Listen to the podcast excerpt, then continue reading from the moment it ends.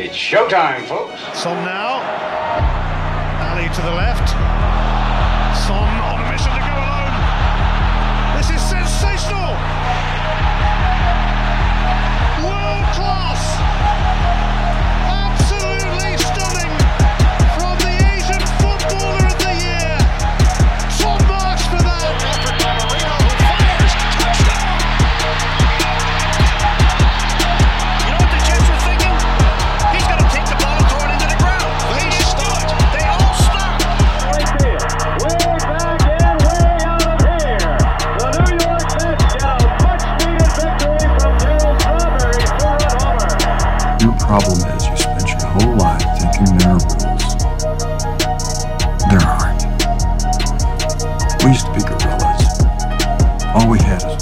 Defend.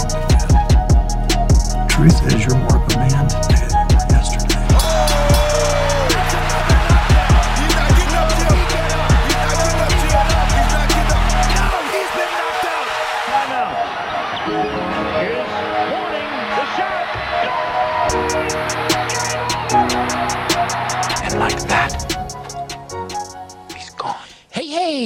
welcome to the Know It All podcast. We're here with a great show. We're back from a mini hiatus due to health and uh, wellness concerns, but we're back. We're ready to go. We got a great show. We're bringing in our man Achilles Rain to our do our NBA week of seven things, and then we're gonna go to our movie review with Rita Cinema and break down Ma Rainey's Black Bottom and a promising young woman, a double feature, a lot to catch up on.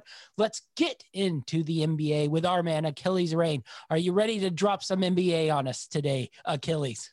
Oh yeah, buddy, I'm ready. All right, so we are a little behind uh, on our seven for the week. Uh, I, I think it's more a uh, seven for the last two and a half weeks. Uh, while we were out, uh, we had a mega trade. The mega trade finally went down. So our first three teams we're going to touch on: Nets, Pacers, and Rockets. Uh, the Nets acquired James Harden. Uh, the Pacers acquired Caris LeVert, and uh, the Rockets acquired uh, Victor Oladipo. I mean, some other, uh, you know, role players will say, and a, a, I don't know, the whole entire first round picks of the Nets for essentially the next 10 years running, I believe. So um, let's start out with the Nets. They get their guy, James Harden. Um, Kyrie Irving has uh, decided he likes basketball, at least for this uh, current week, and uh, is back playing basketball. What do you make of this team? Do they automatically become the favorites in the Eastern Conference? Uh, thoughts? Well, I mean, it's hard not to put them as the favorites right now, especially with you know their requirement of uh, one of the scoring leaders in consecutive seasons. You know, over the past few years, uh, James Harden, he's he's been obviously one of the best players in the NBA.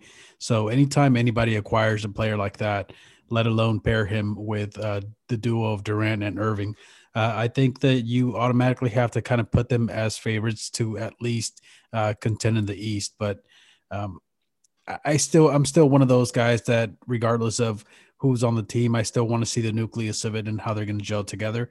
So I'm not going to quite give them the trophy just yet, but uh, I think that in many people's eyes, they're definitely the favorite right now. Yeah. Um, I, I thought the timing of this trade was interesting. Um, Kyrie was on his sabbatical because of, uh, I don't know, the last year has been difficult. Uh, I, guess it's different for him than everybody else. It, it's been easy for everybody else, difficult for him. So he needed a two week sabbatical to, I guess, go party with Drake. Um, but uh, it, it seemed interesting to me that maybe the Nets, uh, probably have figured out Kyrie's a um, let's go with flaky personality.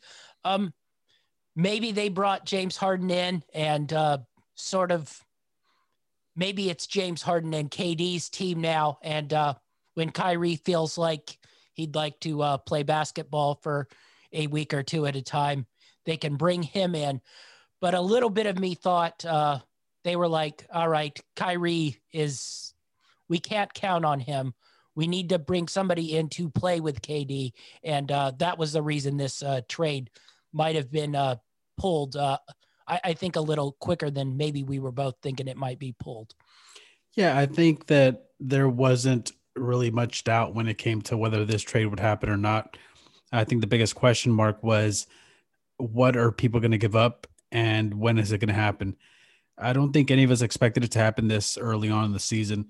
And I don't know how much of, you know, Kyrie's attitude and his uh just his demeanor when it comes to playing the game uh really affected that trade, but I, do have an inkling that it might have uh, at least played a small role in their decision to just go ahead and pull the trigger now. All right, so let's get into how they fit together. Uh, the Nets essentially traded all their depth. Levert's gone, Kurucs is gone, Jarrett Allen is gone, um, Taurean Prince is gone, uh, Spencer Dun- Dinwiddie is uh, out for the year with a torn ACL. So um, this this Nets team is pretty bare bones now. Uh, there's not a lot of depth on the roster at, overall. Um, are we going?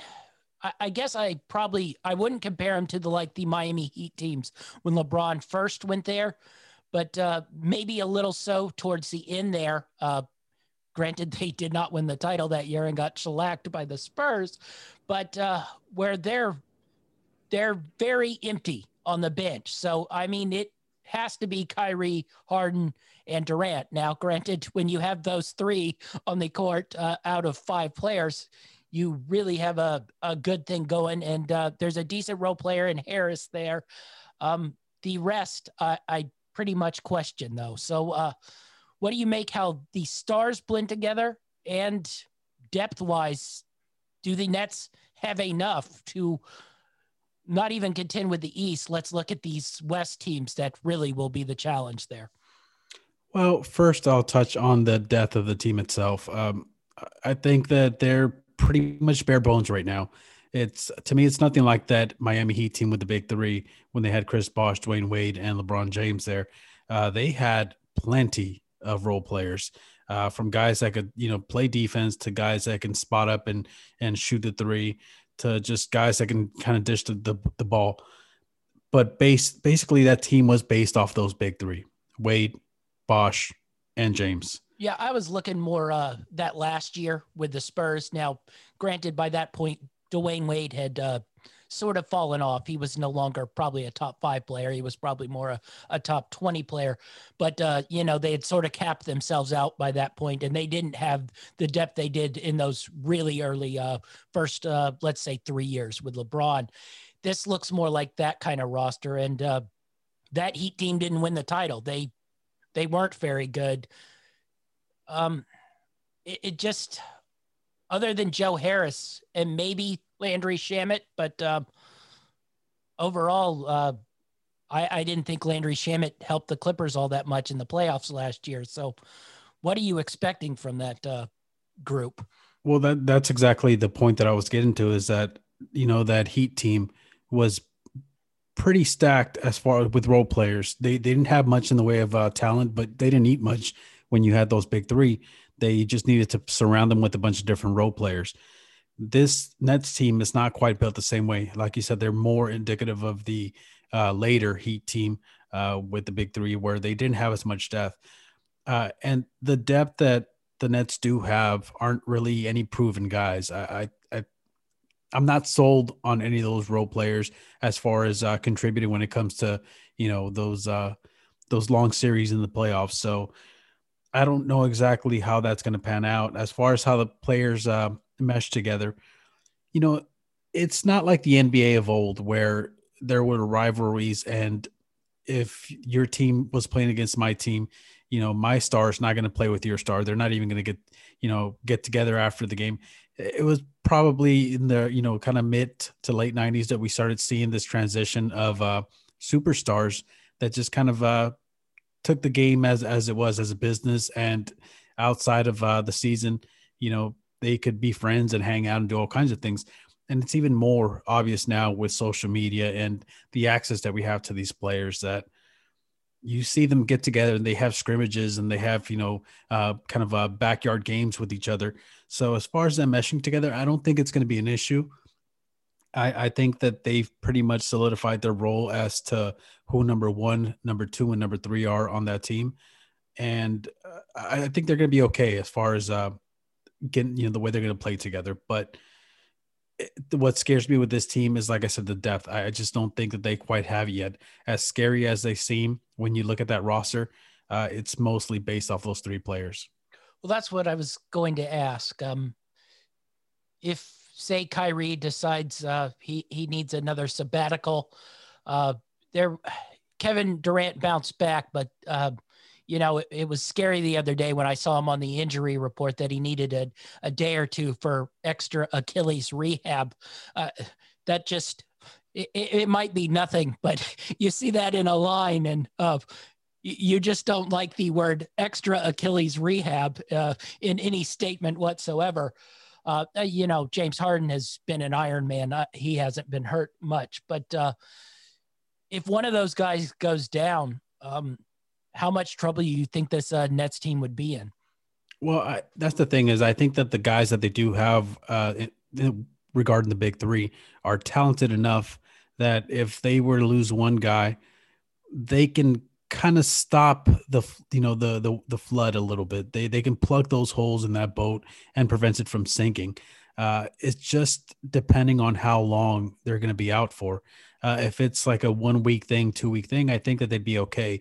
Now, if we're talking about a, a month, two month uh, type of situation, that's when it becomes troublesome because this team does not have the depth to be able to come in, you know, uh, on so many different back to backs uh, during the season that they're going to have to face and consistently put up big numbers.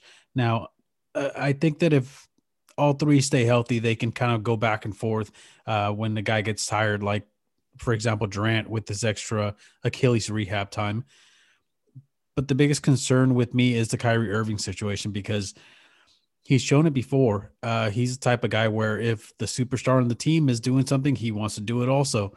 And uh, it wouldn't surprise me if something happens and he is decides he going like, to go on Achilles rehab as well.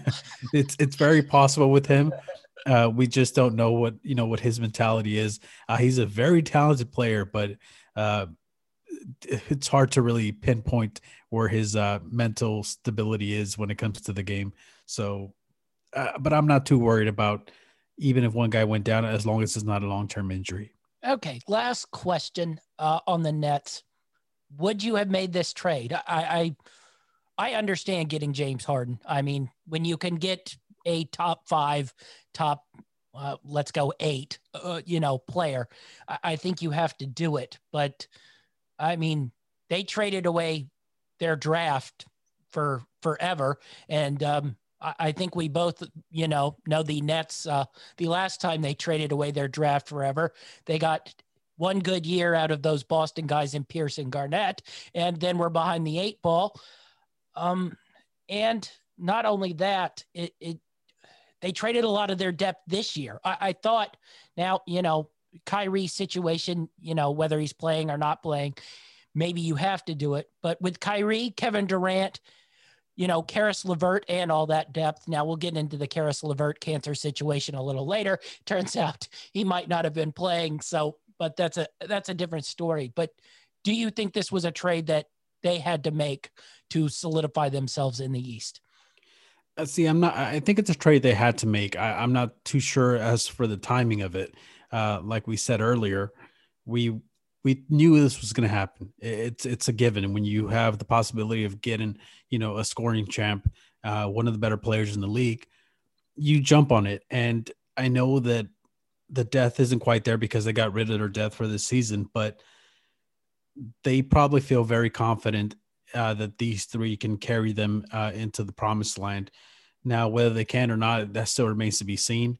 And I think it's going to make for an interesting storyline. But, you know, there are reports uh, that there was a, a, a, possibility that the Nets might end up with um, Andre Drummond. And if that were the case, then I think it probably solidifies them a little bit more as the favorite. Uh, now, I don't know how realistic that is, especially with the salary cap situation that they're under. But if they can make that happen, I think it puts them in a better spot for this season. But I think that the mentality was more of looking for the next two three years uh, and trying to put together a championship caliber team to contend uh, for the next couple years. Well, that would at least explain the Cleveland uh, side of things and why they took on Jarrett Allen, who somehow is probably the best center between DeAndre Jordan and uh, Andre Drummond, and somehow never gets playing time. Uh, we're going to be looking back at stats in 20 years and wondering why he continues to come off the bench for, uh, I'd say, overrated centers. At least Andre Drummond still rebounds. Um, I, I don't know what DeAndre Jordan does other than uh, be very good at networking and making friends with uh, Kevin Durant and Kyrie Irving and James Harden.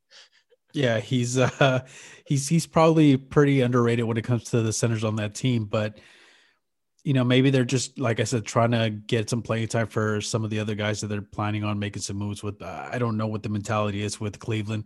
Cleveland's one of those conundrums, so uh, well, we'll they see what might happens going pop up uh, on next week's uh, seven in the week. Yeah, they might. There's a possibility the way things are going.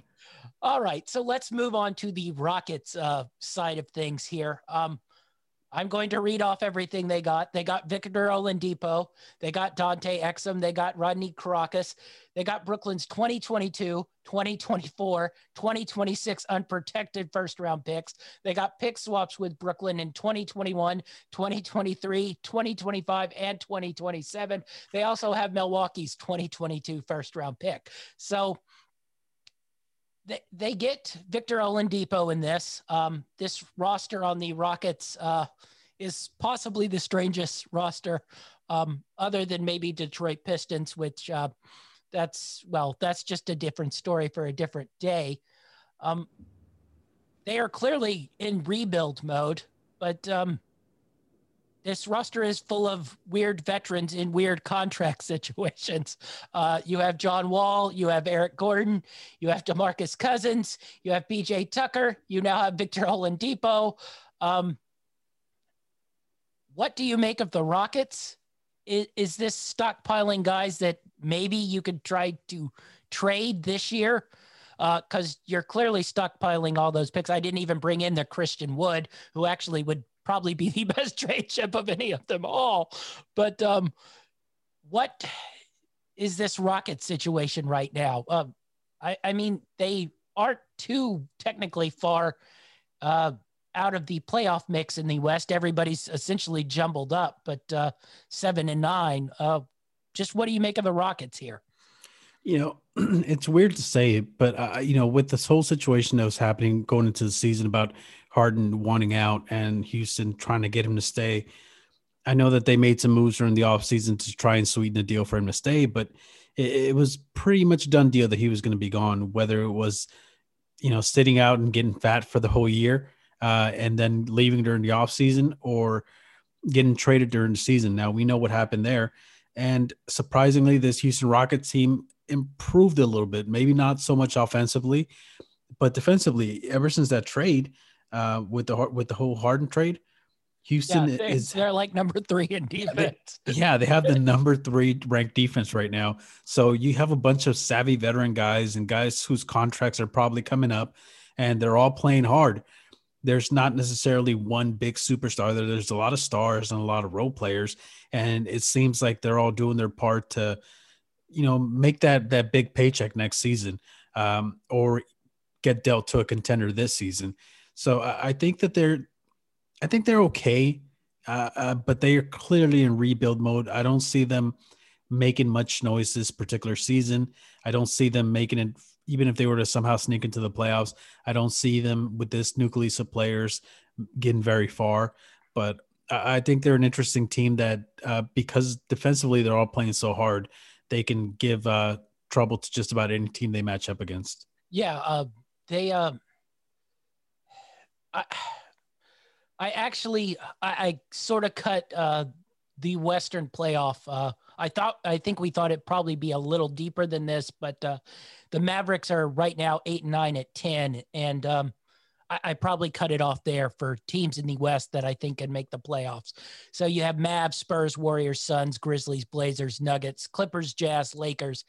Uh, I, I think those are probably the contenders. Uh, the I just can't I don't know what to make of this Rockets team. It's such a mismatch of, you know, Wall looks good at times, um, but I, am not sure he can be a team's lead dog. Uh, I have no clue what uh, Victor Oladipo is in this. I mean, essentially, the Pacers were like, "We don't like you. You're better off somewhere else. We're a better team without you."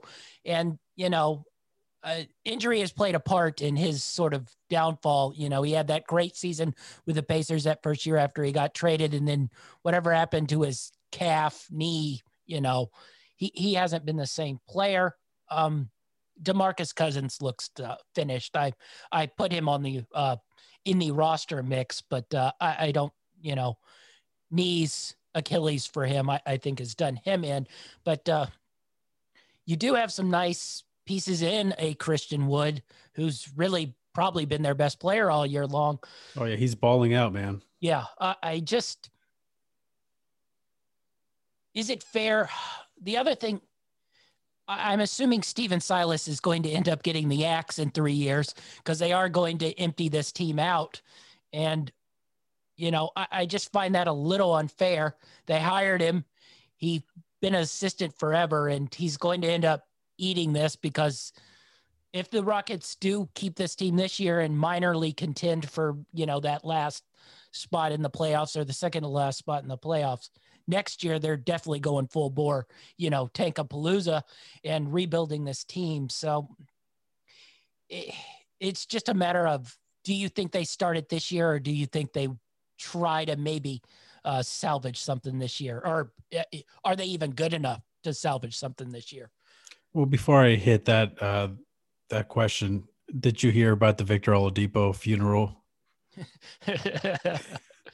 I just thought that was pretty funny. He's yes, he's it was his way of moving on, I guess. So he he's trying to get past that. He's trying to start anew. But um, as far as this team's concerned, I don't think that they're quite looking at it as a rebuild this season. I think this season, what they're trying to do is they're trying to put together uh, the best type of team statistically uh, they can, so they have a lot of value, whether it's through trades or whether it's through uh, you know acquisitions or whatever it may be, uh, they're looking more towards trying to increase the value of their current roster um, so that they can rebuild next season. I don't think this season is their rebuild one. Um, they're headed towards that direction, but I think next season is when we're going to see it be uh, completely blown up. Okay, so a couple guys and their value. Um, do you think Eric Gordon really has a, a ton of value on the market right now? he's been a solid player, and I, like his mentality in the playoffs, but uh, he looks a little worn for wear. Now, I believe he's on the last year of his deal. Um, would you, if you were a contender, say say your Lakers for you know, I don't know if they could afford him, but you know, we start mixing and matching caps and bringing teams in here. Would you want a Eric Gordon as a role player in in that situation? Yeah, I mean the guy right now is averaging 18 points per game. Uh, you know his rebounds and assist totals are probably anything to write home about, but uh, he can put up points. And if you're take if you're talking about him going to a contender, whether it be a team like the Lakers or you know any of the other top you know eight teams in either conference, uh, I think that he helps them uh, because he doesn't have to be the go-to guy. He doesn't have to be the guy who everyone's leaning on where all the weights on his shoulders. He's a more of a role player who you bring him in off the bench to put up points when your stars are sitting down. So I, I think he could definitely help a team out. And uh, I only see his value going up with this current team right now uh, for this particular season. So now I know the trade deadline, which is normally in February, has been moved to March because of the COVID situation. So it gives him extra time to increase his value and probably secure another paycheck for next season. Yeah. Um, all right, two other guys. Uh, I, John Wall is probably untradeable due to you know contract situation wise. I, it just happened to work out with Russell Westbrook that they both are getting about forty-eight million dollars for the next uh, two plus years. Um, is there anybody who would take on that salary you think, or even could, and would give a first round pick or something for him? Uh, first of all, I don't think John Wall, as as he currently stands, is worth a number one pick. uh, and I don't think he's worth the type of money that he's you know demanding right. Well, not demanding, but the contract he has. The one he Um, demanded when he was still uh Yeah. sort of useful. Now, you know, I think for him, this is, uh, you know, kind of a second chance to revitalize his career. I know that uh, during, you know, post game interviews, he he's made comments about uh, trying to kind of prove the doubters wrong and trying to prove to himself that he's capable of, uh, you know, being that top top uh, top tier player. So I don't know how much value he has uh, as far as trades go but I think his value is going to come in putting together a solid season and then re-signing with another team next season at a decent value. All right. Uh, the last one is Victor, whose contract is up at the end of the year. Uh, the Pacers tried to get him. Uh, actually, I thought they will get to them next, but I, I thought they got a pretty good deal in getting Levert. Uh, you know, present situation, you know, excluded. What is Oladipo's market? I, I assume if you take him on, you are going to give him his money that he wants next year but uh, really he hasn't been a good player in the last two years. I, I don't even know if there's a market there for him. Uh, I mean, it's his situation. I think is a little more interesting because, uh, you know, he's had those issues with his knees, and I understand that it's probably going to scare some teams away. But he's he's doing okay. I mean, when you look at his numbers, he's he's doing pretty good. I think over the last what uh four or five games, he's averaged about uh 20 25 points per game or something Yeah. like that. So he he's not doing bad. Um I just don't know exactly if he's going to be able to get the type of money that he is expecting to get. I know someone's definitely going to sign him because he's still talented, regardless of injuries. He still has talent. He can still play. I'm sure But- the Pistons will take a look. I just, I just don't know uh, if he's going to demand like a elite player type of money, which he probably thinks he is. Uh, this season's going to have a lot to do with it, whether he can stay healthy for the entire season, and uh, not just that, but put up uh, decent numbers. Um, if I ask you, would you rather have like Gordon as a high end role player or Oladipo as a high end role player? I think people would automatically assume Oladipo's the better player. But Yeah, uh, but Money comes into play. into a yeah fitting into a situation and a role which one would you rather have I think I'd rather have Gordon right now. yeah i think so as Uh, well For a role player, I'd rather have Gordon. All right so we'll move to the pacers side of things and really I, i've been impressed with the uh, pacers all year and uh, to uh, get rid of Oladipo and that mess that it was creating, and to bring in Caris LeVert, who I thought would fit really nicely. Now, uh, you, they found a cancerous thing in uh, Caris LeVert's elbow. I, I don't know if he will be back this year or not, and if he is, how you know uh, healthy he will actually be. Uh, but I, I thought this was a really good move uh, for them to bring in Caris LeVert. Um, Pacers are 10 and 7. They're one game off, uh, you know, this uh, Sixers and Celtics at 10 and 6 and 12 and 6. So, what do you think of the Pacers? I don't think they lose too much dropping Oladipo. I mean, this team had already shifted more to a, uh Sabonis and Malcolm Brogdon uh, type uh, offensive team. Uh, if they can get Levert back at some point, uh, what do you make of the Pacers and what do you make of their chances in the East? Well, I'll tell you uh, right now, as it stands with just uh, Brogdon and Sabonis, I think that they have a really solid team. Those two guys have been putting together a pretty good season so far. Uh, Brogdon's averaging 22.7 points per game, four rebounds, seven assists, while Sabonis is averaging 20 points per game, 12 rebounds, and, and almost six assists per game. So those two guys alone are, you know, putting up superstar type numbers, which is really good for the Pacers. Now, with the whole Caris LeVert situation, I know they found uh, uh, kidney cancer when he was going through his physical and he says that that probably saved his life which is probably a good thing that this whole thing happened. But there's also no timetable for his return. We don't exactly question a little the uh, Nets medical team, though. yeah right? I, I, you know that no one's brought that up but but you make a good point. Like what is going on with the nets that this was completely overlooked? Now i, I do wanna say- especially, well, especially in times like these in COVID, where I mean, everything should be tested. Everybody would be getting health checks uh, quite often. But I, I will say this, uh, you know, uh, the the Mayo Clinic, which is you know renowned for uh, cancer treatment and things like that, they came out and said that this type of cancer um, doesn't have many symptoms in the early stages, which is what Levert was in, uh, thankfully, and uh, he did have surgery, and uh, it was successful. Now the question is, when is he going to make a return? I don't think there's a timetable for it right now at this moment. So as they stand, they're still fourth in the East right now at 10 and 7. And they're playing really good ball. Now, if they can get LeVert in there this season, a healthy LeVert, I think that it's only going to improve that team even more, uh, adding another guy they can rely on. So I, I, think the future looks bright for the Pacers, and they might shock some people. I didn't have them in this position uh, in our you know preseason kind of review show, uh, but uh, they're definitely opening some eyes, and I think they're definitely catching some attention. Well, yeah, I I think the way Brogdon and Sabonis, who uh, played well last year and stepped up a level, I, I, think we thought that was their level, and it was a very good level.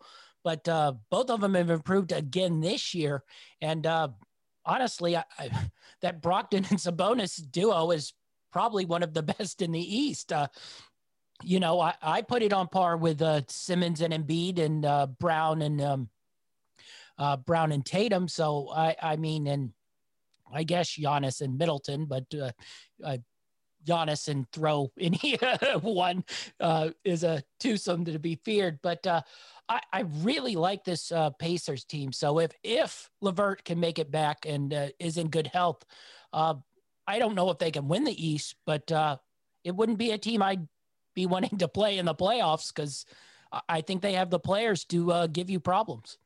Yeah, don't sleep on the Pacers. I know it's early, but you know they've definitely shown so far this season that they they can contend with just about anybody. Now, for the next three games, uh, they've got two games coming up against the Hornets, uh, but that third game they have coming up against the uh, 76ers. I think that's going to be very telling as far as where this team stands right now. Yeah. All right. So let's move on past the trade and into our next team in these seven. And uh, I, I promise you, uh, we probably will not be talking about them uh, much longer, but uh, I think we both thought this team might be a little bit better um, in the regular season and possibly not the worst team in the NBA, battling the Minnesota Timberwolves for that spot. Um, the Washington Wizards. Now, they have had some COVID issues, um, but uh, I don't think you could have told me that a team with Russell Westbrook and Bradley Beal and uh, I had I don't think their roster is all that bad. Now Thomas Bryant is now out for the year, but I, they were bad with Thomas Bryant, so um, would be three and ten. What point is the situation at where Scotty Brooks goes bye bye? Uh, you do actually start listening to trade offers for Bradley Beal. Uh, I guess theoretically you can listen to trade offers for Russell Westbrook, but uh, much like the uh, John Wall situation, uh, that man makes a lot of money for the next couple years, and uh, it will be awfully hard to trade uh, a contract of a guy who's making fifty million dollars a year almost for the next two years. So, this Wizard situation, when do we go boom boom? This this Wizard situation is a headache. Um, and I feel bad for anybody who's a fan of the franchise because not only have they started season, I was a fan of the franchise at the beginning of the year. Oh, I think I, I still see you walking around with your Wizards gear. So, uh, but you know they're currently 15th uh, in the East at three and ten, and they're not what we thought they were going to be. Now, I didn't think they were going to be great by any means, but I thought that they'd at least contend uh, with the type of players that they had on that team. But they've dealt with some you know COVID issues, which is probably understandable in this day and age uh, of you know COVID nineteen is just about anywhere it runs rampant, and uh, once it kind of gets a hold of somebody, uh, it, it, becomes an issue. So they've had those issues to deal with, and you know Bradley Beal, he, he's he's playing really well. I, will give him that. Uh, he's averaging thirty four point four points per game right now, and I know Westbrook is capable of putting up similar type of numbers, but he hasn't played all you know the entire season so far, which is a little concerning. Um, I think that they could probably you know somewhat get it together and be respectable this season, but I, I think that it's definitely time to kind of uh, toss a grenade into that bunker and uh, and blow it up and start from scratch because it doesn't seem like there's much they could do during this season before the trade deadline to really make this team a contender. I, I don't think they're there. Yeah. Um, I don't like to ask for coaches' jobs. That's kind of dickish. But um, Scotty Brooks has been there for a long while. Now, uh, they paid a lot of money to get him there uh, once he left the uh, Oklahoma City Thunder. They have not been all that great with him there. Now, I, I, I don't know why they have stuck with him. Well, I have a little bit. They, you know, don't want to be paying him to uh, sit on a beach in Maui, but um, that seems like the first move to go here. Um, but they seem reluctant to, they just seem to want to ride out this contract. But uh, I think you probably need to get rid of Scotty Brooks probably last week. But um, get rid of him and then see if maybe somebody else could turn this. I, I don't even know if playoffs is capable now, but you know, with those two guys, when you have Westbrook and Beal, I, I figure you could make a run of a, you know, eight, 10 game winning streak and put yourself at least back in contention for a low level playoff spot. I, I don't think my prediction of them moving into the top five is uh, no longer a possibility, but how much longer do they stick with Scotty Brooks here? This just, what point do you eat the money and go, we need another voice? You know, it really depends on the franchise. Uh, you know, when I think back at you know the few uh, horrible seasons we had as Lakers uh, a few years back, you know, we were kind of going through coaching's uh, coaching staffs, you know, pretty regularly from season to season, and they were these weren't coaches that we were signing for a one year deal. These were you know coaches that were getting three year deals, four year deals, and the Lakers were just swallowing that that hit and sometimes you have to do that, but every franchise, you know, reacts differently when it comes to money. So maybe they're trying to ride out as long as they can. I just don't see them really going past this season. I think this is probably the final season before they blow it all up. Um, obviously, some of the moves that they've made haven't really worked out in their favor. And uh, this is probably one of those situations where you have to completely start from scratch with, uh, you know, taking a look at who's uh, bringing in the personnel, taking a look at who's you know putting together the game plans and schemes, and uh, you just start from the top and, and work your the way to the bottom. Just just replace everybody. This I think is the only saving grace for this team because even if they were somehow to improve their game, I still don't see them contending for a playoff spot. And even even with Russell Westbrook, who and like I said, I know he hasn't played all season long, but you look at his numbers, he's averaging almost a triple double for Yeah. the season. So, you know, he's putting up impressive numbers as it is.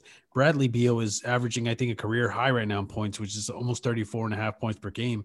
And then you have uh, the center, what's his name? Thomas Bryant. Yeah. Um, he's playing pretty good. I mean, he's not putting up huge numbers, but he's at least kind of being like that anchor on the, you know, on the defensive side.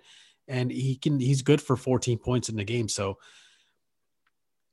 uh, you know, you're not if you can put together a team like that and still not win games. I think that it's probably time to move on, especially since there hasn't been much success over the last few years. I think it's time to move on and start fresh. Yeah. All right. So let's move off to a uh, terrible team and one who has been red hot. And uh, essentially, since we had our conversation on the last uh, Know It All podcast about them, uh, I don't believe they have lost a game. So uh, the Utah Jazz, uh, any worry about them uh, not getting out of the gates hot uh, has gone to pass because uh, they are playing really, really good basketball and actually might be playing the best basketball out west right now. Uh, Bogdanovic has seemed to found his rhythm. Uh, Conley is actually uh, playing pretty decent point guard.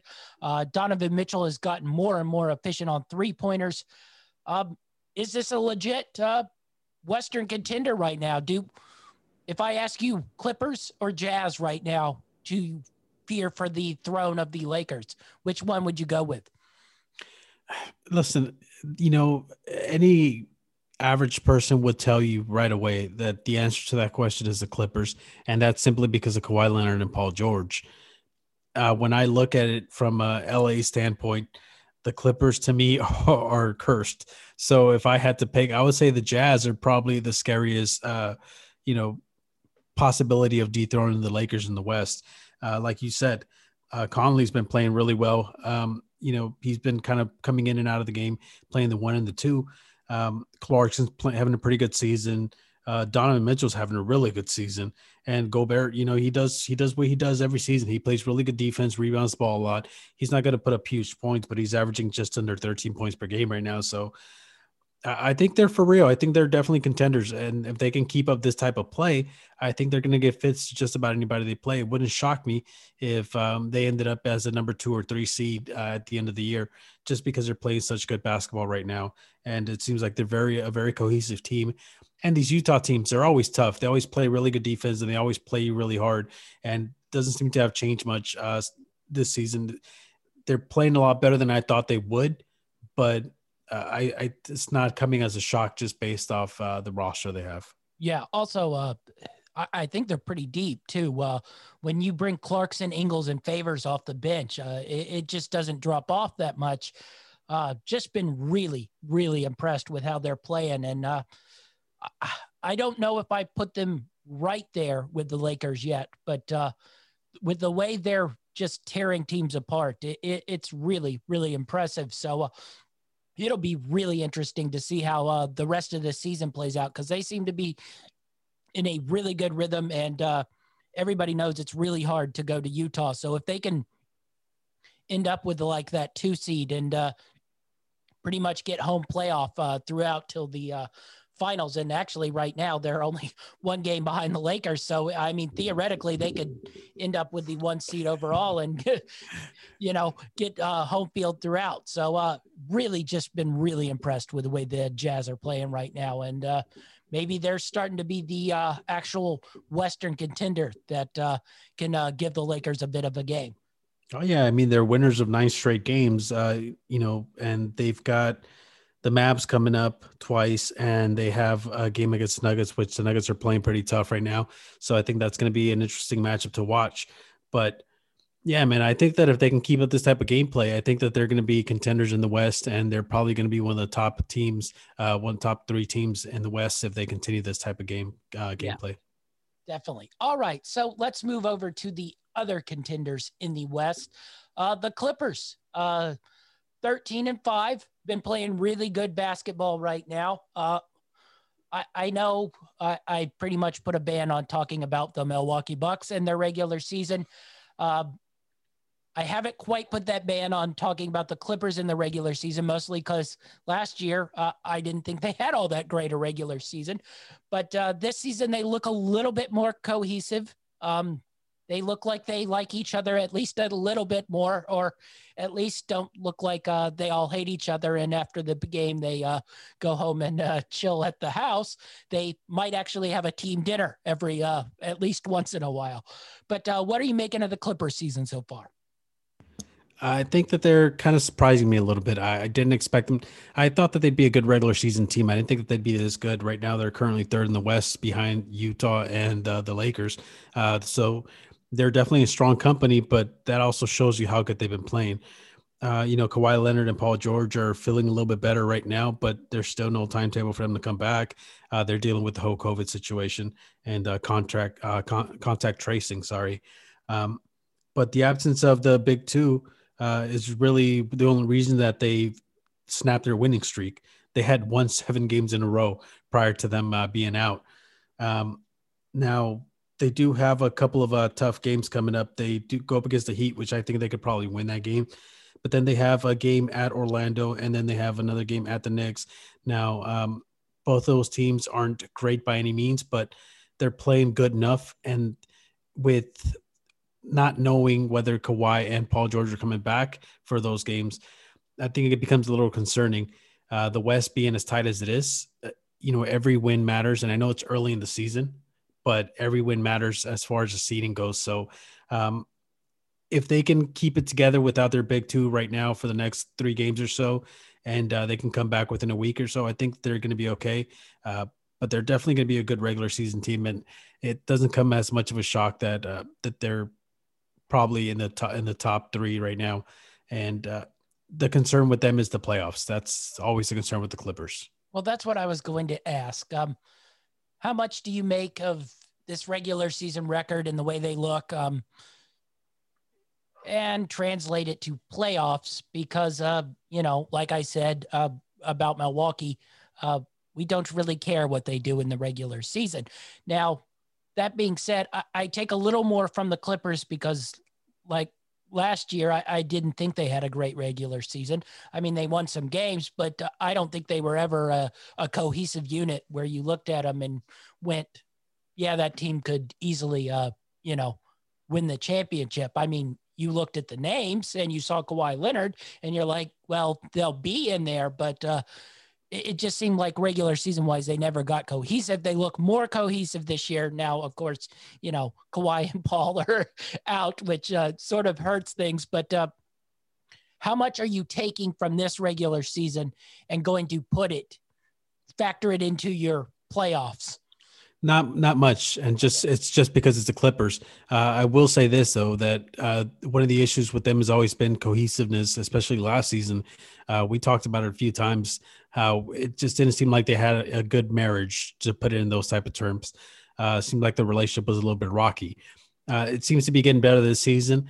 And even though a lot of people are like, well, Kawhi's out and George is out, so that's probably going to hurt him, I think it's actually going to help him. I think it's going to help the rest of the team uh, kind of up their game a little bit and get and kind of realize like you know what uh, we need to contribute more if we want. It can't just be on these two guys because when it comes to playoffs, Kawhi's going to do his thing. Paul George has the possibility of doing his thing, but you need contributions from the other guys too. Yeah. Um. How much of this do you make of the coaching uh, switch? Tyronn Lue uh, and Doc Rivers out. I don't make too much of it because if you look at the Eastern Conference, uh, Doc has the Philadelphia 76ers right there at the top and playing good basketball. And uh, I, I, think if there was a team that was uh, probably had more infighting than the uh, Clippers, it was probably the Sixers last year. So, uh, do you just maybe a different voice, or maybe these guys just hang out a little more and have gotten a little closer? I, I think it has to do with the fact that this is their second, you know, go at this thing. Yeah, definitely. Um, uh, yeah, I don't think the coaching has much to do with it. Doc Rivers, in my opinion, is a great coach, and uh, not to take anything away from from Lue, but he's also a players coach. So, uh, not that Doc isn't, but I, think that it probably helped them, you know, become more co- more cohesive unit, having a type of coach that you know is very player friendly and. Uh, again, not to take anything away from Doc, he's a great coach, but uh, I don't I don't think the coaching is much uh, a factor as far as them playing better. Yeah, the only thing I could maybe say is uh, Doc had been there for quite a while, so maybe there was a little bit of tuning out.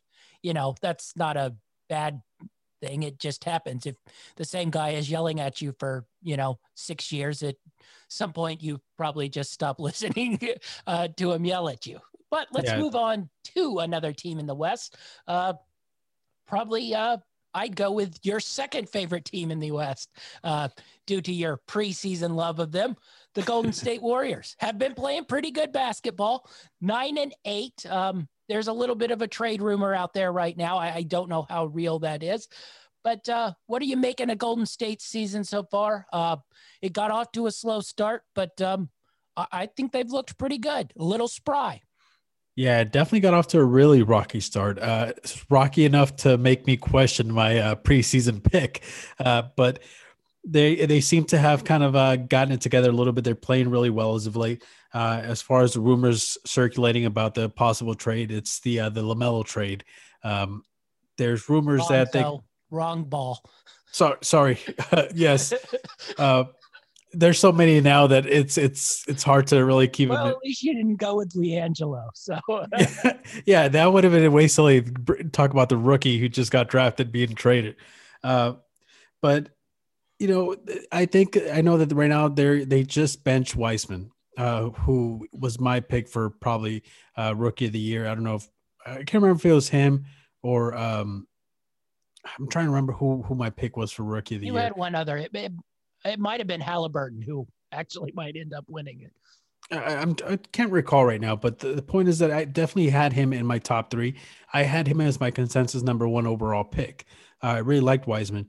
Now I know that he recently just got benched. Uh, But I, I think he's been playing well, uh, at least Yeah. how you think. I, I think they just sort of want to go small and uh, put as many athletes out there as they can. uh, well, I, I think that the coaching staff was probably looking more towards kind of get a breath of fresh air and just kind of testing things out to see how they were going to play out. Now, I don't know how much of it was meant to light a fire into Wiseman because even though he's been playing well, I feel like he can play better. I feel like the ceiling is much higher for him. Uh, I know. Also, so- he, might be a little tired too. Uh, you know, gauging, you know, he didn't play a college season last year. So essentially, he's been off basketball for two years. And then you throw him into the NBA and a compressed NBA uh, schedule at, at that. Yeah, definitely.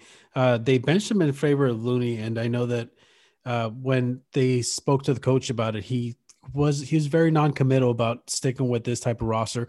I know that he really wants Wiseman to be, you know, the guy when it comes to locking down that center position. So I think that eventually they'll go back to Wiseman. But uh, overall, I still think that they're putting together a pretty good season with all the issues that they had uh, preseason. So uh, they're currently eighth in the West right now, and if they keep playing the way they're playing, I could definitely see them climbing up.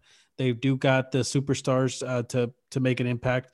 It's just they're really missing their key pieces, man. And if they had those guys, uh, I'm trying to imagine where they'd be right now. Yeah, I, I I'd really like to see this team with uh, Klay Thompson. Uh, I, I will give a shout out. Uh, I've hammered him a little bit, but uh, I, I think Andrew Wiggins has played really well. Now he started slow like they did, but uh, the last couple weeks I've really been impressed with the way Andrew Wiggins has played. Uh, I haven't been quite as impressed with the way Kelly Oubre has played, but uh, that's more offensively. I, I guess he's getting the job done defensively. At least that's what they say. But uh, I think he could guard a lot of people. I- don't think he puts the uh, fear in people that uh, they're going to get locked down tonight. But he's at least switchable and can guard a lot of people. But I've really loved the way Andrew Wiggins has played. Uh, I- I've liked the way Damion Lee comes off the bench. Um, Bazemore has been really good. And uh, anyone who doesn't think uh, Steph Curry is not a franchise guy, he's just a random three point shooter. Um, that's ridiculous. And uh, basically, he is the whole team's offense, and their whole offense revolves around him being able to shoot basketball. So uh, I just, Steph has been amazing this year. I, I hope he can stay healthy and keep this up uh, all year long because I, I do think this Warrior team has a chance uh, to maybe move up and uh, maybe climb into that uh, sixth, uh, you know, spot uh, all the way in the West. Maybe even the fifth spot with the way everybody is just uh, beating up on everybody and it's so compacted. Um, where do you think their ceiling is to get to in this uh, Western Conference? I think they could actually climb all the way up to the fifth spot. I, Yeah, I think it's I possible for them. Um, now Curry's been putting up big, big points. Uh, he's averaging just under 29 points per game for the season so far. I know his assist numbers and his rebound numbers are a little bit, you know, diluted and distorted, but Andrew Wiggins is, is playing really good basketball right now. I think that that's uh, a really good acquisition by them. Um, I don't understand. I don't know what's going to happen with uh, Oubre right now, uh, whether that move's going to happen or not. Well, I was going to ask you. I, I meant to ask you. Would Go- you bring in now? It, it's either Redick or uh, Lonzo Ball.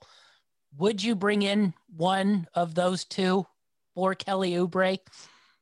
listen, if you're talking about bringing in those two guys, I, I'd consider it at that point because then it adds more depth to your uh, to your offense, uh, which is part of the reason why they were having issues in the beginning of the season is they just didn't have the firepower. They were, didn't have enough guys putting up points other than Curry. Uh, so if they could get two guys like uh, Redick and um, and uh, Ball, I think that then then it becomes an interesting situation. But if it's for just one of those guys, I don't think that I'd make a move at this point, uh, especially when the team's starting to finally play a little better ball. So, Yeah, it- I, I think if you could get two for one, I'd go. But it, it, as bad as Oubre's been on the offensive end, and um, I don't think he's been great defensively. I think he's been active, but uh, I, I don't know what Redick gives you anymore. Um, especially when you put him on, he's just a sieve defensively, which, you know, he's 38 years old and been playing in the NBA for, you know, 15 years now. He's not going to be able to do what, you know, he could do as a young guy. Uh, the Lonzo thing is interesting. Um, I, I don't think you lose any shooting, Kelly Oubre, Lonzo ball wise. That that's a brick fest either way. You do get a little more playmaking though, and maybe you could circumvent and pull Curry off the ball a little more and get him going even more offensively. But uh, I Lonzo's just such a mystery. I don't even know if he's a good player. He's never been a winning player, and he's tanking those Pelicans. You know, they've been awful. They might come up next week at how bad they've been. So, it, I I'd go and just stick with what I got right now. Well, see, to me, with Ball, it's always been about the ceiling. Uh, he's always had that potential to, you know, have a very high ceiling. He hasn't quite lived up to it, and I know that he's kind of been, you know, moved around here and there uh, in his short career so far.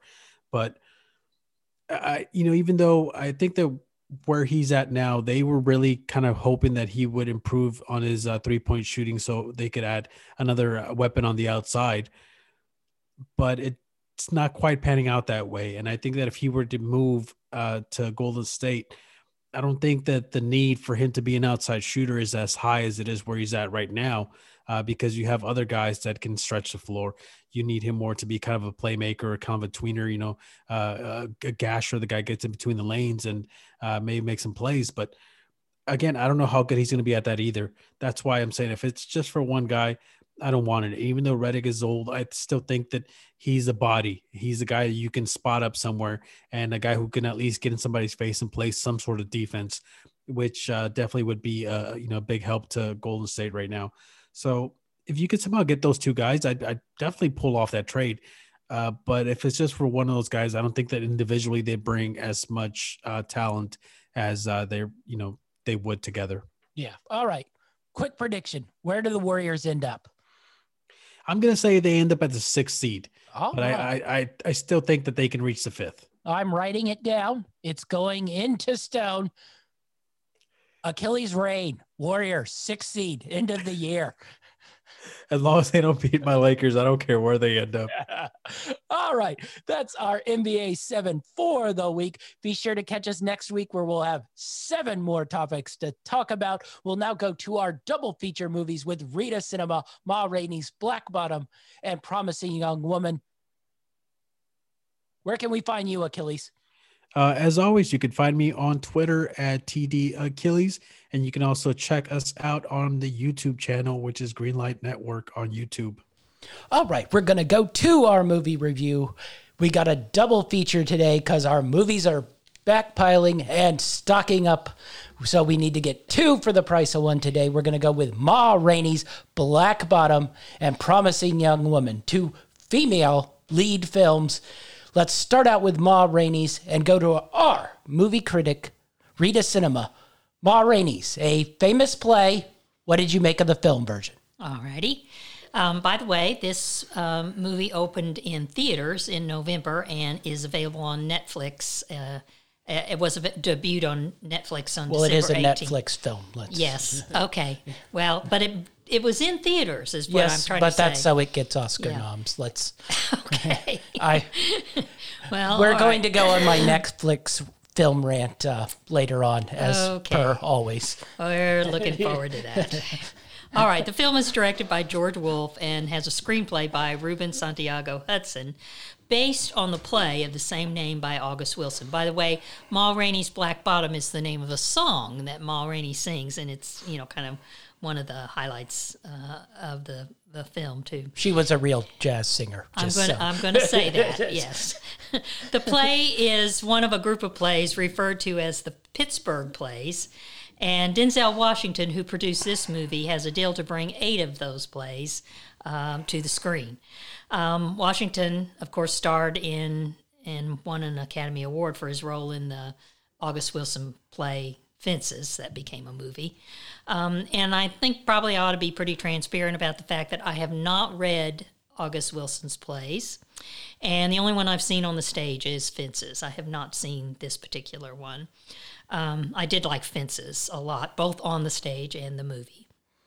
Um, uh, this particular movie has, I mean, it was, um, I think people were really looking forward to it because of the stars who are in it. And um, it's received outstanding reviews, actually, 98% on Rotten Tomatoes. Uh, and for the lead actors, Viola Davis and the late Chadwick Boseman. Um, much has been made of the fact that this was Boseman's last role and that he really put his heart and soul into it. Of course, no one at the time knew that he was dying, uh, other than perhaps himself. Um, he's a front runner at this point for an Academy Award nomination, uh, but I will say the cast definitely stands out, even beyond Davis and Boseman. They're very good. Um, the uh, actors who play the members of her band all have speak uh, pretty big speaking roles and are, are very good in the movie. And the music, I mean, it's about a, a you know a blues singer, and there's jazz and blues, and the music is by uh, in the film is by Branford Marsalis and is excellent as well, and certainly I think adds to the film your enjoyment of the film. Um, although I think you're going to make the point that maybe it's not the kind of music we all like to sit around and listen to in a movie.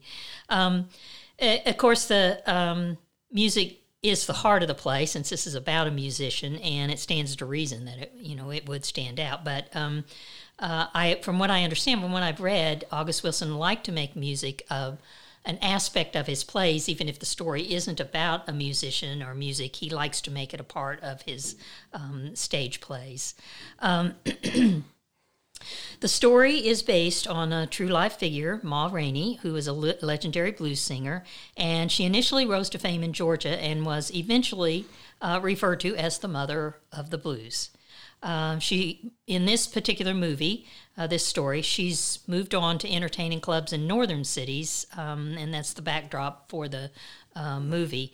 Um, I might add that this is takes place in the 1920s, late 20s, um, and at this time, uh, in terms of the history of the U.S., the this was a time of the Great Migration, where many, uh, actually thousands, even millions, by the time it was done, uh, Southern blacks, uh, Southern black families migrated to the North to get away from the Jim Crow laws in the South and, uh, of course, lynching and just a, a, pretty horrible life that they had there in order to try to find a better life in the North, um, to get better jobs.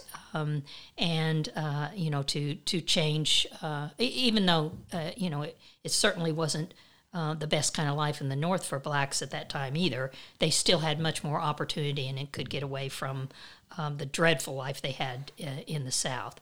Um, so this uh, has Ma Rainey in the North entertaining in clubs with her her band, and the film is one day in the recording studio.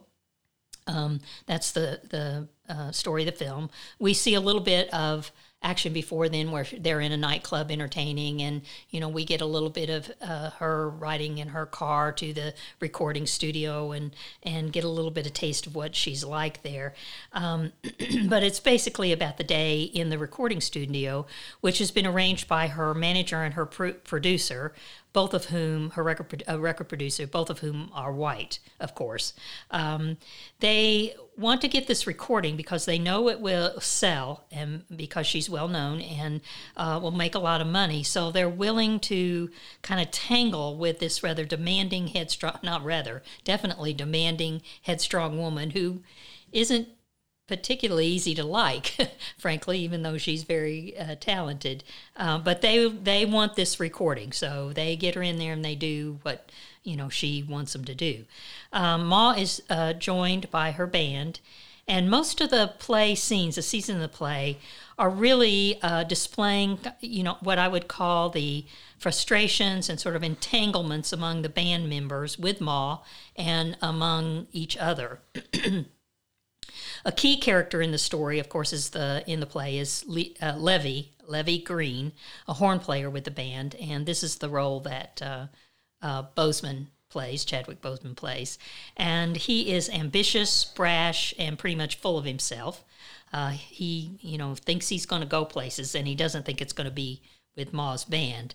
Um, he also, though, as you find out, uh, you know, as the play goes wrong, along, harbors a great deal of anger from a difficult child growing up as a black person in the South, and it's not very different from many other people's stories from that time.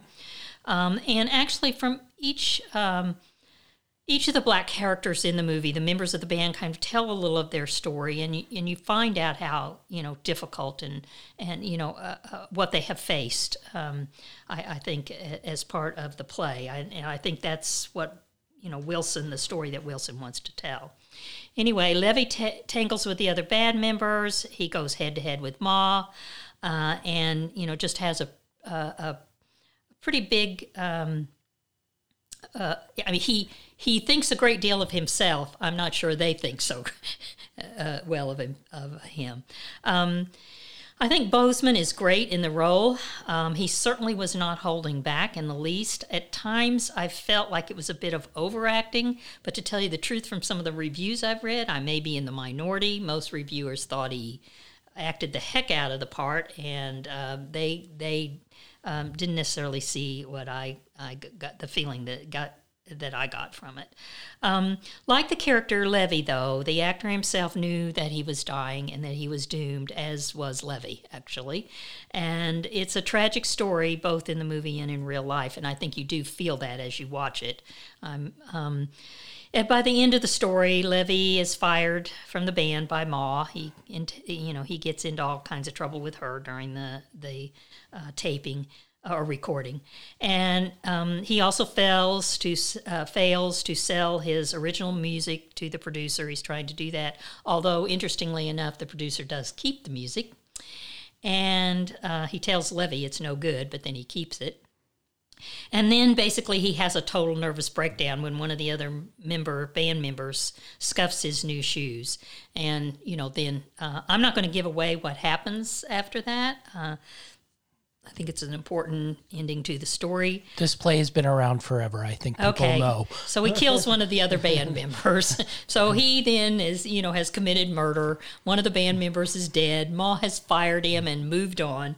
And uh, basically, the bottom line is they all get paid, and then the white producers go sell the record and make a lot of money. Uh, not to mention Levee's music too. So I don't know if you want to inject anything. Well, I was here. just going to. this one, uh, I-, I thought they did as well as they could for the material they had. Uh, I-, I thought the performances were solid. I-, I thought the way the film was shot and played out was as good as you could do for a. This one just didn't seem to translate from theater Yeah. to screen as well as uh, the first one, Fences. I, I thought Fences translated a little easier and a little smoother uh, to the screen. Uh, and, you know, it Fences also was probably a one shot, maybe two different shot, you know, film. It was basically shot in the house. But I thought maybe the family intricate drama there maybe lended itself better to screen than a bunch of you know band members thrown together in a studio uh, doing a recording session i mean that just maybe doesn't have the quite same impact as it would if you were sitting in a theater with live uh, performances in front of you Yeah.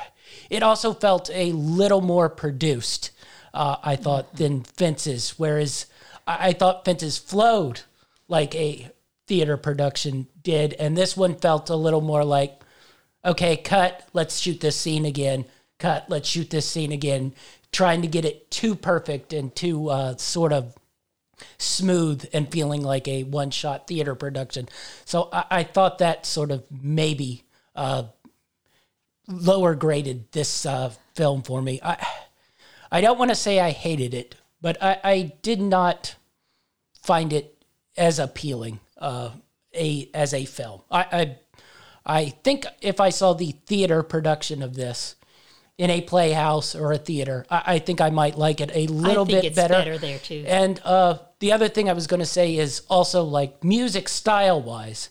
I feel like if you are in the theater and you feel the music and you hear the music, it, it comes out a little better than if you're watching it on, you know, on your TV at home from, you know, your Netflix Right. streaming device. Yeah. I mean, no matter how good a sound system you have, it's just, I feel like that sort of jazz blues fusion, it, it has a little bit better feel when you're in person and you can see it and than you can uh, coming from uh, through the screen. So I thought that was mainly where uh, it, it sort of just it didn't make it quite for me. I I I, I will say the performances. I, I thought Viola Davis was uh, just dynamite. Now I tend to agree with you.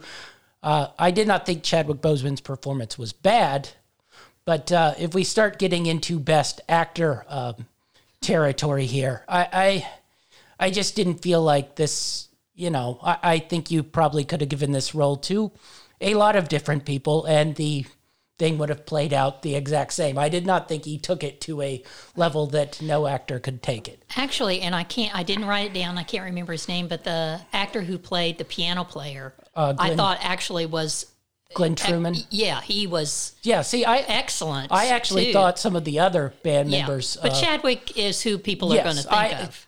Now, you know, I I believe a lot of those reviews, as sad as it may seem, the man died, and everyone would be scared to death to say, you know, his performance is poor, which his performance was not poor. No, but, it was a good, a very good performance. but I don't think it was. Honestly, it, I don't even think it was his most outstanding performance No. he's ever done. And if you actually uh, want to go back about six months, I, I thought he was much better in Da 5 Bloods, also a Netflix Uh, right. film Yeah. with Spike Lee. So Yes. I mean, Yeah. I thought that performance was better uh, than Chadwick Boseman, and I would, if he's going to get an Academy Award, I, I think it should be for Da 5 Bloods. Now, also that being said, uh, the Academy Awards are going to be quite wonky this year. I don't even quite know what's eligible and not eligible.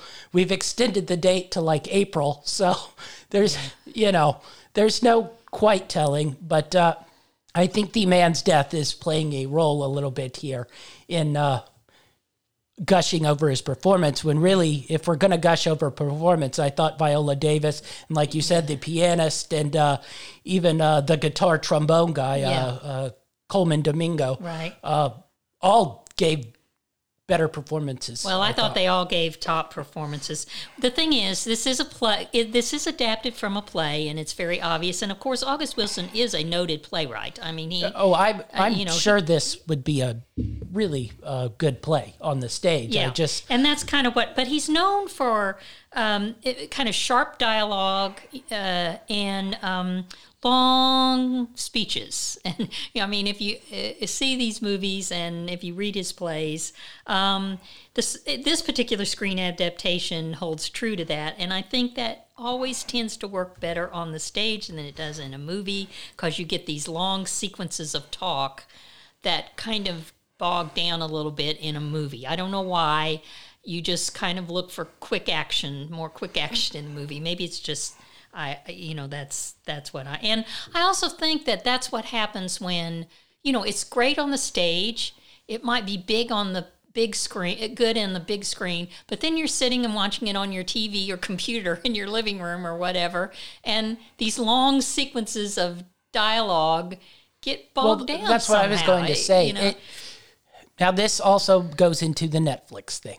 Uh, this felt like we were watching on PBS a you know British production of a theater thing. Well, I like those. Well, that's what I'm saying, though. But if I released that as a movie, uh, it probably would not be quite as as memorable. And I just felt like I don't know why it, it felt like Fences had more panache to it when I watched it, and it and it had a normal film release. It was not a Netflix film. It came to theaters. I did not watch it in theaters. I actually watched it on the TV at home. Mm-hmm. Off, I actually probably streamed it as well off Amazon. So the difference, I, I, I don't know, is that much. It just Fences felt like a movie. It felt like a play that was a movie. This one just felt like a play that they were trying to hone onto the big screen. yeah, but it does have some e- nice costuming. Yes. The music Oh, is good. The acting is that's good. what- you can't argue the production and all that. Yeah. I think they could not have done a better job. It's just I don't know if this one translated. Well, it's just a very different play too. You have to Fences and Ma Rainey's Yes. Black Bottom are very different, though it has some of Wilson's touches in, in both of them. I do think I did sense that it was an accurate look at the world of black musicians in the 20s and 30s. I think most of the members of these band these musicians and the bands come from families that had their past, their near past, actually, their ancestors rooted in slavery. They were treated as second class citizens. They were enormously talented and yet taken advantage of by white producers and managers. And, you know, at the end of the movie, we find out, as I said, that the producer who told Le- Levee his music wasn't good enough to record, then takes the same music and gives it to a white musician's band, and they make money from it. They entertain in clubs, they make records uh, from his mu- from. I mean, it's very tragic from his music, and I think that is not um, I, far off from uh, what existed at that time, and you know, and, and for even some time after that. I I think. Um, you know that uh, it, it's also interesting at the end where they pay Ma and all her bar- band members in cash, and they insist that it be cash and not checks because when they go to the bank to try to cash a check, the bank questions them and thinks they've stolen the check and that it's not, um, you know, a, a valid uh, check. They insist on on having, uh, you know, being paid in cash, and they walk away. They're done, and yet then the record sales goes out, and it goes. The money from the sales goes into the record producer's pocket, and these musicians they don't uh, really get anything else. So, uh, But know, that's how the music industry worked up until well, probably that's what I'm saying. I think probably the 2000s. yeah. Well, I'm saying when every musician learned how to record on their own and, release well, their all own entertainers, m- Yes. movie stars too. But um, I think you know, particularly for these black musicians in the 20s and 30s. Oh, yes. it, it you know they were very talented, and Well, they, yes, they basically just stole their music and, and they just lived, you know, day to day, hand to foot, you know, and and got a little money out of it. Um, I do think this is a much a a must watch film. I think the I think it's well made, has good direction, excellent acting, good music and costuming, and I I really think uh, it, it's one of those from this past year that you ought to watch. It's, All right. it's a good movie. Yes. So I was going to ask. So they're going to make pretty much all, all Yes. at least August Right. Get ready. We've better done like two. August Wilson. Now, um, I'm assuming most, you know, Denzel probably has he has a deal with Netflix to do all these. yeah. Do they at some point start to run dry for you? Where You mean too much is a not a yes, good thing? at what point I what- don't know because uh, at three when they release the next one, the third one, I don't know what it's going to be, but Mm-hmm. will you? I mean, we watched this one in a pretty short time that it was released. Mm. At what point do you think maybe you're tired of watching a play on the screen Well, and you pull I, off? I cannot answer that question because, as I said at the beginning, I haven't read August Wilson's plays and I don't know enough about them to know.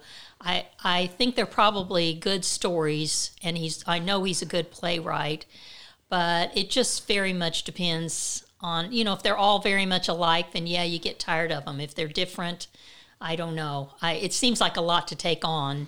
Eight plays. I'm pretty sure I read it was eight. yes, out of the series. The the deal That's is a lot. That's now. So, granted, yeah. that being said, uh, Tyler Perry is now a billionaire from Yes. basically turning every one of his plays Yeah. into a film. So you know, But he maybe- did make entertaining. I mean, I, I Now, can't say granted, that. his is more a comedy thing, Yeah. and He had there was a these are a little bit darker and uh, a little more gothicy. Uh, he had an audience for those uh, Madea right Yes. films. Yeah, Correct. So And- that man is now a billionaire. So maybe Yeah. this will work. I just Yeah. these are a little more. I'd say dark and depressing than you know Madea, which you just go. Yeah, and- well, it's just a, watch. you know mindless entertainment, but funny and mindless. But these plays make you think. I don't. I don't know that they're dark. I think they're Well, just family stories, yes, and they tell tough. It's more old school drama. Let's Yeah. go. It's old school drama, which you know doesn't actually get made all that often. Uh, and that's actually why we all should be watching it and not just Madea movies. technically speaking, we are doing two sort of old school uh, drama like films today in our double feature. But I just wonder if, um, you know, by the fourth, by the fifth one, it, it starts to become, yeah, I'll watch it, but you might watch it two I, years. I think that depends on the stories and who's in them and how well done they are. you All know. right. So, what did you rate Ma Well, Rainey's? I rated it a seven. I think it's a good movie and people should watch it. Um, I don't know if it's just the play itself or the story itself, but it didn't quite have the spark I needed to make me love it, give it a nine or a 10, like many of the reviewers are. So I gave it a seven. I gave it a four. Ooh. Um, not because it's done badly. I just I didn't quite Just didn't en- like the play. I just didn't like the play all that much. I didn't find it all that enjoyable. Right. And I I just I don't think it made a good film. So if we're going on did it make a good film that I would rewatch? Um, there probably is no chance I rewatch this, but I thought it was done well and you know people should probably watch it and promote the arts. Right. Actual arts, not uh, comic book films. Though you can promote those too. We like comic book films as well. All right. So we go from that uh, to Promising Young Woman, a, uh, a directorial debut of Promising Young Woman. So, what did you make of Promising Young Woman? Well, this film actually is over a year old. It's debuted at the Sundance Film Festival in January 2020. Thanks, And- COVID. No, no, it was before COVID. Yes, I know, Oh, and then afterwards it didn't get released. well, right, yes, we were uh, Yeah, going to get yeah, it right. released, and we were not Right, going to have to pay for And- early access. So it's rent it. available to rent on demand. That's what, the way you're going to have to watch it. And as, as you said, this film marks the feature film de- directorial debut, uh, hard to say, of Emerald Fennell, um, who also wrote the original screenplay uh, of the movie. And I have to say, this is quite a whopping debut for feature films. If this was her first one, I think I found it to be a powerful story with a big message, but at the same time, very much in control and understated. With even a few comic touches thrown in from time to time in the story, though very dark. I, I will say, uh, she uh, uh, worked on the first season of Killing Eve. That was Yes, she I have read that. This is her first feature gets film. a feature film, but uh, she sort of got famous. Uh, I mean, she's been Yeah. famous. And- she's done a lot of television shows. She's done Call the Midwife, but Yes, uh, she yeah. sort of broke out with the uh, first season of yeah, Killing no, Eve. this was her. This is not her. Like this isn't the first thing she's ever done. No. and I think Killing Eve says a lot about this movie. Yes, I mean, you I know, think it's, I, uh, I- I think it'll inform what you think about this, or, or, or whether you would like this movie. Um, it has received wide acclaim both for her, Fennell, and for the lead actress uh, Carey Mulligan, who is quite brilliant as the main character Cassie. Um, in one sentence, um, this story is about a woman who seeks to avenge her best friend Nina, a victim of rape. Um, Nina was the victim of rape, and she's seeking to avenge uh, what happened to her. And um, it is a sad but often true story of how the system works in the favor of the male perpetrators and against the female victim. And that is really at the core, you know, that is what the movie is about. Um, Cassie seeks her revenge by going out to this is you know start the movie starts out this way. She seeks her revenge by going out to nightclubs and pretending to get just obliteratedly drunk. Um, you know, fall down drunk. Um, and inevitably, some some young man who thinks he's really a good guy gallantly offers uh, to get her safely home and then proceeds to take advantage of a highly intoxicated woman who is too drunk to give consent. Um, once she has this guy where she wants him, she lets him know that she isn't drunk, and at that point, she pretty much terrorizes him. Um, however, um, I, I want to make a point about this movie because I didn't really know. I was kind of scared going into it, watching it. I wasn't sure what I was getting into. But I want to point out that it is not physical and violence she engages, uh, engages in. And this isn't like a bloody movie, violent movie at all. It's all about the psychology of the revenge and making these men that she she then makes victims. See how just what crummy individuals that they aren't good nice guys. Uh, she helps them realize that. Um, whether it sticks or not i don't know. But i read one quote about the movie that said um, pretty uh, promising young woman um, is to the potential race, rapist what fatal attraction was to adulterers, and that is it gets you know you get in their head. I, so I don't want people to avoid this movie because you think it might be violent or terror filled. It's not at all. It is dark, uh, but it, it's not bloody. Um, so as the story unfolds, we have Cassie. She meets this doctor in a coffee shop where she works, um, and this doctor went to med school with her. By the way, she dropped out of med school um, because she was traumatized. Uh, at least that's what we eventually find out. They begin a relationship, and actually a relationship that appears healthy. Although you're always asking yourself in the back of your mind, is this one of the guys she's setting up and we don't know it, you know? No doctors are uh, good people. So Yeah. All right. We won't go there. But it brings back um, it, meeting this guy and kind of reliving their mid school days brings back her desire to make all the people pay that contributed to Nina's demise. And by the way, we don't really know what happened to Nina. Uh, as the story goes on, um, you, it, it's never explicitly ex- explained. Um, but as it goes on, you do so you do assume that Nina committed suicide because she couldn't live with what happened to her as a medical student, and then nobody, you know, really cared uh, what happened other than Cassie.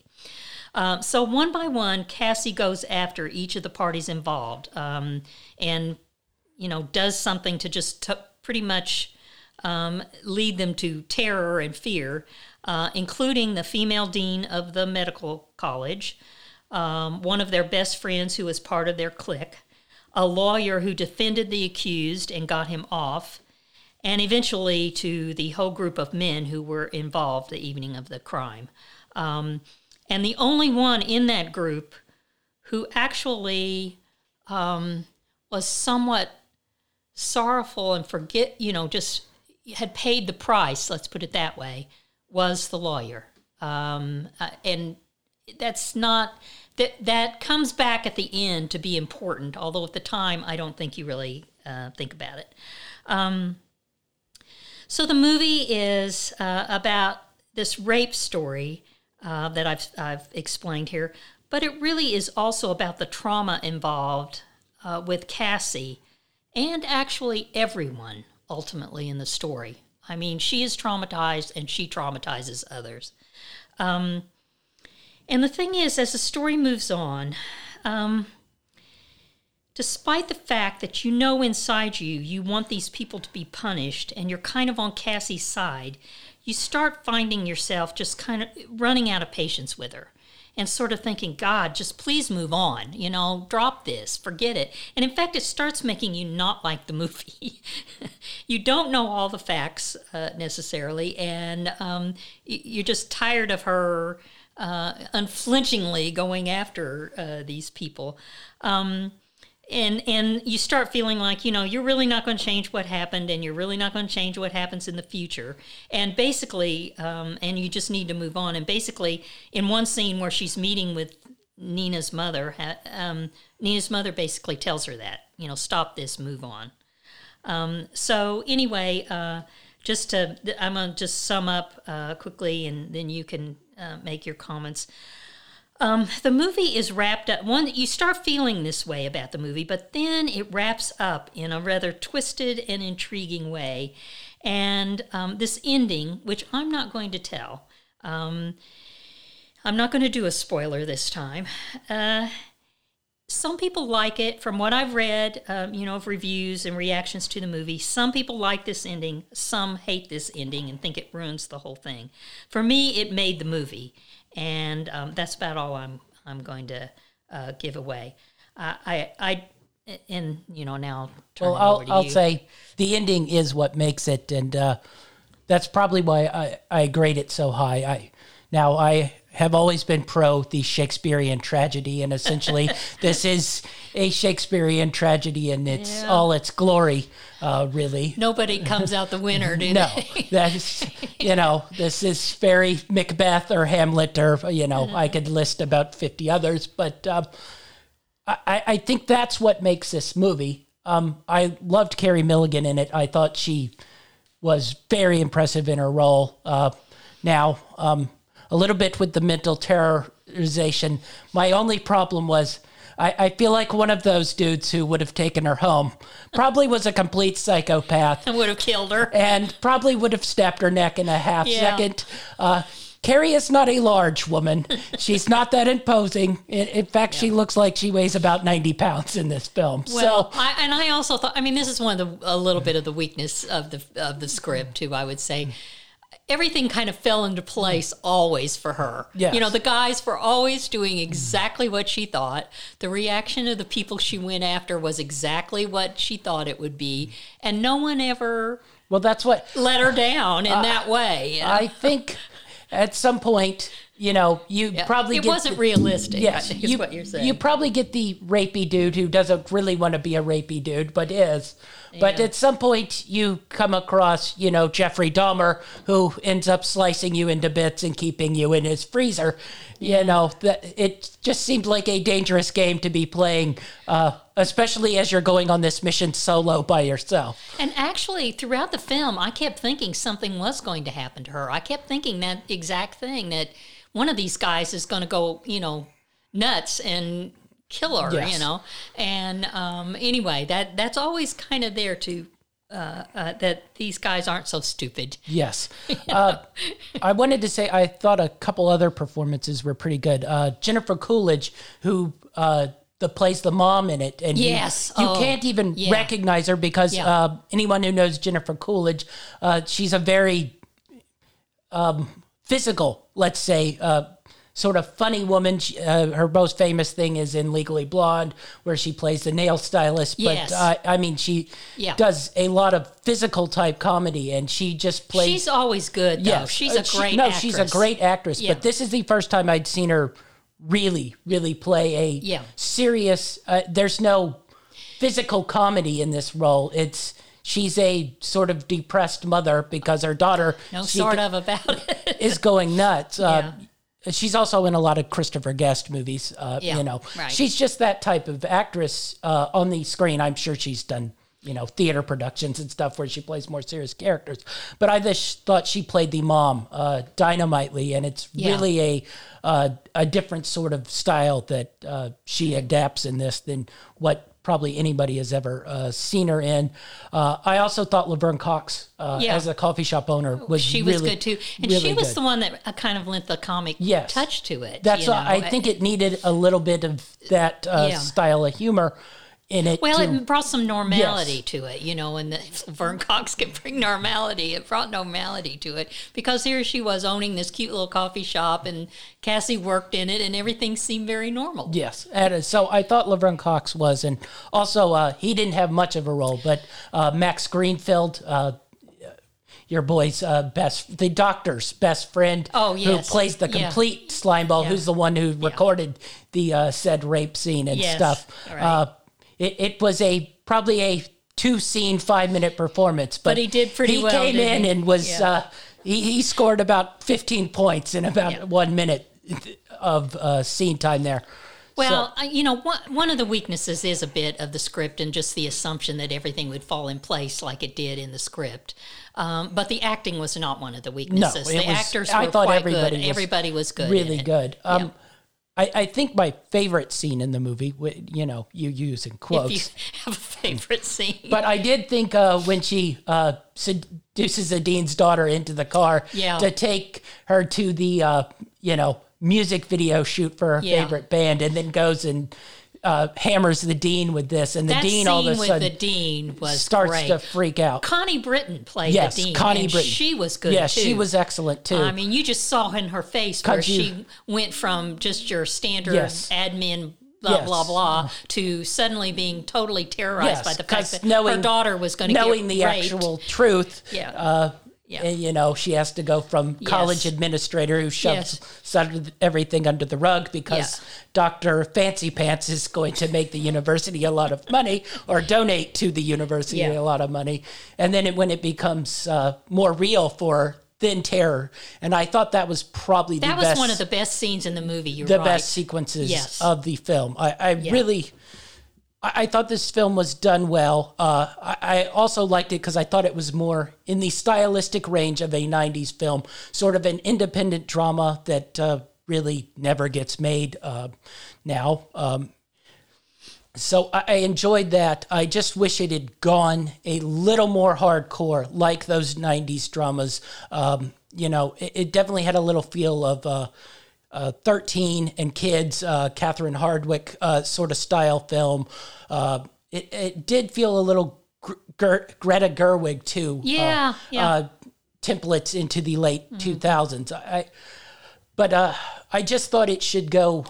If it's going to push this edge of rape and how the males get by with it, I- I thought it should have gone full bore into pushing that edge. It felt a little uh, 2020 where we talk about it, but we don't actually go real dark into it. I- just felt this film should be a you watch it once and you pretty much never want to see it again, much like Fatal Attraction. You watch Fatal Attraction once. You, You, don't really want to watch it again, you aren't you? pining to go back and rewatch that film Yeah. over and over and over again. And that's where I get um, But you know what? I thought this was subtle, and that's why I would watch it again because Yes. it didn't gross me out or make Yes. me feel really uh, like I didn't really want to have the feelings again that I had while I watched it. I well, I think that's I liked probably what makes it a little more charming and gives it a little more. Uh, well, I don't know if I'd say charming, no, but it, it, it has some you know funny and humorous yes, parts. yes, it does. which gives it a little more dark side of, uh, let's say, like a Sofia Coppola or a Wes Anderson style film, where it's dark but it has some humorous elements in it, Yeah. just sort of uh, not make you not want to watch the film again. Um, the other question I had, I was curious. Do you think once she met uh, said doctor in the coffee shop, she unfolded the plan from the start? or did it take seeing the tape? I, I couldn't get a grasp if she knew he was a slime ball too and she was just using him. Well, that's what I said. I always had in the back of my mind that she might, and yet their relationship seemed kind of normal.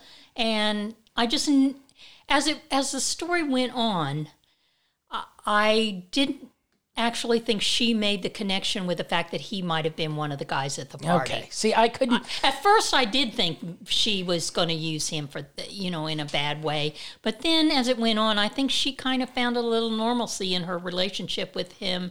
And so I think it was more that the tape uh, or the, you know, brought it Finally back. put it all And kind of, yeah.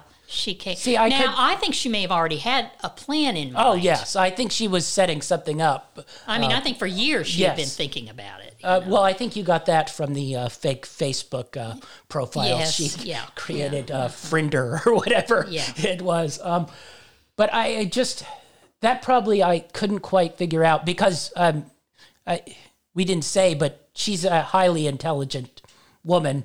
Uh, who was like top of her class in med school before As she was her friend as Nina. was her friend they were probably mm-hmm. the two best students And- in the class so that's what made me think maybe she was, you know, doing a chess move, thinking, you know, 10 moves ahead. And as soon as this guy walked in the coffee shop, maybe she started unfolding the plan. But I, I couldn't really tell because, I couldn't tell either. because they had the whole middle scene where it seemed Yeah. like he was almost a halfway. and they were genuinely falling in Yes. love and all of that. You Other know. than he's a doctor, so you got to watch out.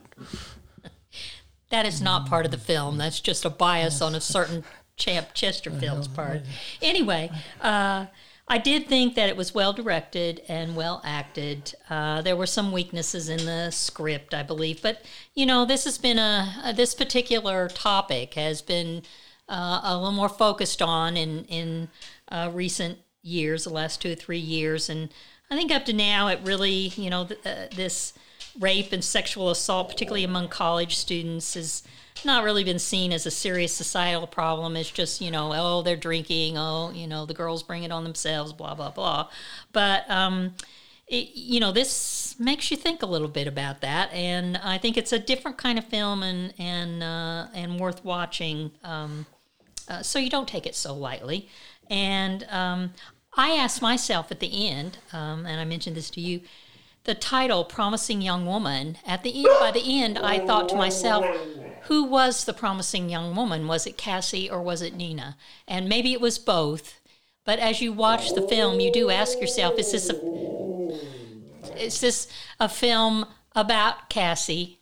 Was she the promising young woman whose life fell apart when she lost her friend? Or was it Nina whose life was destroyed uh, one night because she was drunk and was raped? Yeah. All right. So, uh, do you think this is a Academy Award style film? Uh, we'll go film overall, and then we'll go performances. Okay.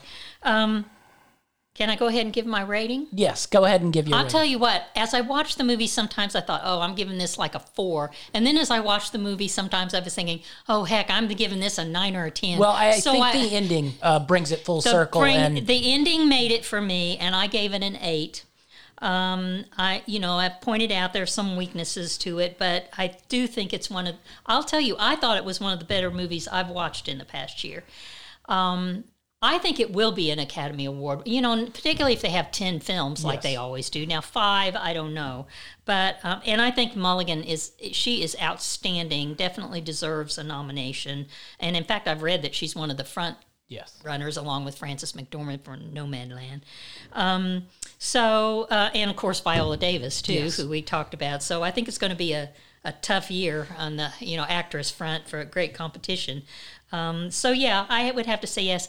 I don't know about direction. I mean, is Emerald Fennell um, is she going to be best director nominee? I don't know. It was pretty well directed when you think of how I, it was I, I actually think the direction was probably better than the overall film. script. Yeah, Uh, I, I would definitely think Carey Mulligan deserves. Um, Yeah. she carried this film and did a wonderful job in it. Um, film wise, I, I really enjoyed the film. Now, if we're going to ten deep uh, so far this year, yeah, Yeah. it probably cracks it. But do I think it's like? Would I even put it as a favorite as a Academy Award film? Film overall, uh, I I don't know if I could go that far, but I, I do think the ending full circles this uh, perfectly and uh, really nails it. So I I could definitely see it being nominated. I do think uh, Carey Mulligan definitely deserves a nomination. It, it I think is one of the best performances I have seen. So what on the, did you rate it? I rated it a seven. Seven. I said so- eight. Yeah. Okay. So I Yeah. I did like it. It that and Tenet so far this year. yeah. See, been- Tenet I did not like, but Yes. it'll you know that's just a difference in movie taste. I Yes. Um, I I like to throw if we're done with Promising Young Woman. we're done with Promising Young Woman. I just like to throw out that one of the movies we're not going to review that I, I, I just want to mention briefly is a movie called Pieces of, of a Woman. I think that's the full title. And um, I watched it. It's on Netflix as well. I watched it uh, recently too. And I just want to throw out um, it's a hard movie to watch. It certainly isn't a perfect movie. I don't know that it would be a Best Picture nominee. Um, but it it's a, and it is a story about a couple who loses a, uh, their baby. It's born stillborn, and they have a trial against the midwife who um, brought uh, who was there uh, with them. And um, uh, the thing is, it's really not about that. It's about the woman character and what she goes through um, as, and uh, her interactions with people. How it is actually "Pieces of a Woman" is a great title, but the reason I want to mention it is I did think it was a very good movie, and uh, Virginia Kirby. I hope I'm saying her name right. Yes. Stars in it, and she is. I if she needs to get an Academy Award nomination for sure. She was so so good in this film and portrayed the fe- feelings of this woman. I mean, it was just I, I just was stunned by how good she was in the film. And I also think an old timer, Ellen Burstyn, plays her mother, and I thought she was quite good too. So I just want to throw well, a if you're looking in for, for, an film. uplifting story over the weekend, uh, no, it's very dark and depressing, but it is we- it's well done and I think an interesting film. all right. So it, if it might come back around if it gets some Oscar nominations, but uh, I am not in for that uplifting movie Yeah, over the weekend. So I I've crossed it off for right now. I don't know if men would like that. I, that's uh, a stereotype, but it probably We is. will be back uh, next week uh, for Denzel Washington's new movie. Now the I'm little blanking. things. The Little Things. Uh, we will be back for that one next week. so Rami Malek, yeah, Rami Malek, Jared. Leto, I mean, that's Denzel a, Washington. three Yeah. Academy Award winners there, uh, I don't know if it will be any good, but it has stars and it has Denzel. and it has action, so we're watching it. So that will be our next movie on the slate. Be sure to follow us all on greenlightnetwork.org, Greenlight Network on Facebook, and Greenlight Network on YouTube. That's our show, and we're out.